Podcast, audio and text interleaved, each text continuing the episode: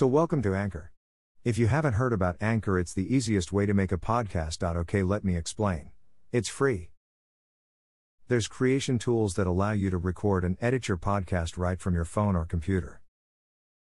Anchor will distribute your podcast for you, so it can be heard on Spotify, Apple Podcast, and many more. You can make money from your podcast with no minimum listenership. Cool, right?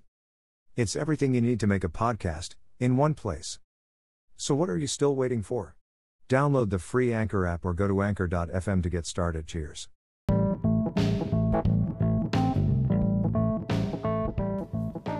I am currently reading a great book called Terroni by Pino Aprile.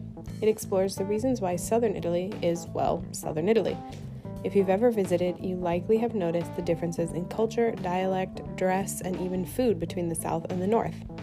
Did you also know that southern Italy is sometimes looked down on by northern Italy? A lot of the reasons why the south and the north are so vastly different are reasons embedded in the very fabric of what Italy is. So, if you're curious about this like I am, let's explore. First, it's important to note that Italy, the country we know today, has only been around about 160 years. Before that, it was a series of kingdoms, such as the Kingdom of Naples, the Kingdom of Sardinia, the Roman Republic, and more. Each individual area had its own rulers, rules, and customs. Knowing that, we can start to understand a little bit about why, despite being unified, Italy is still divided in some ways. This is a fairly recent development that Italy became one country. But let's go even further back into Italy's history, as there is another interesting trend we can observe. Historically, the south of Italy was mostly ruled by Greeks, Arabs, and Spanish, while the north was often ruled by French, Celts, and Germanic tribes.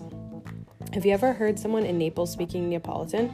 It doesn't sound much like Italian at all, and in fact, much of it resembles Catalan from Spain. Meanwhile, in the north of Italy, along the Austrian border, a mix of German and Italian is spoken. Sometimes a northern Italian's heavy German accent while speaking Italian makes it sound almost like another language altogether.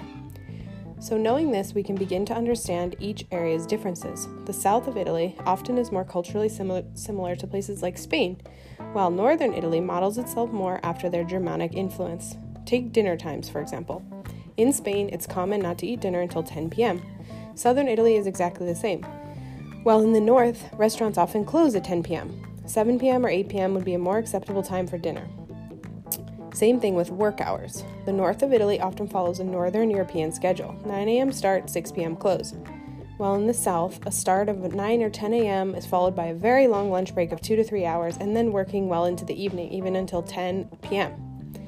Of course, these are generalizations. Not everybody in the South does this, and not everybody in the North does this, but it's interesting to see how and why the North and South are and were different from each other and where these differences originated. Ciao for now, ragazzi!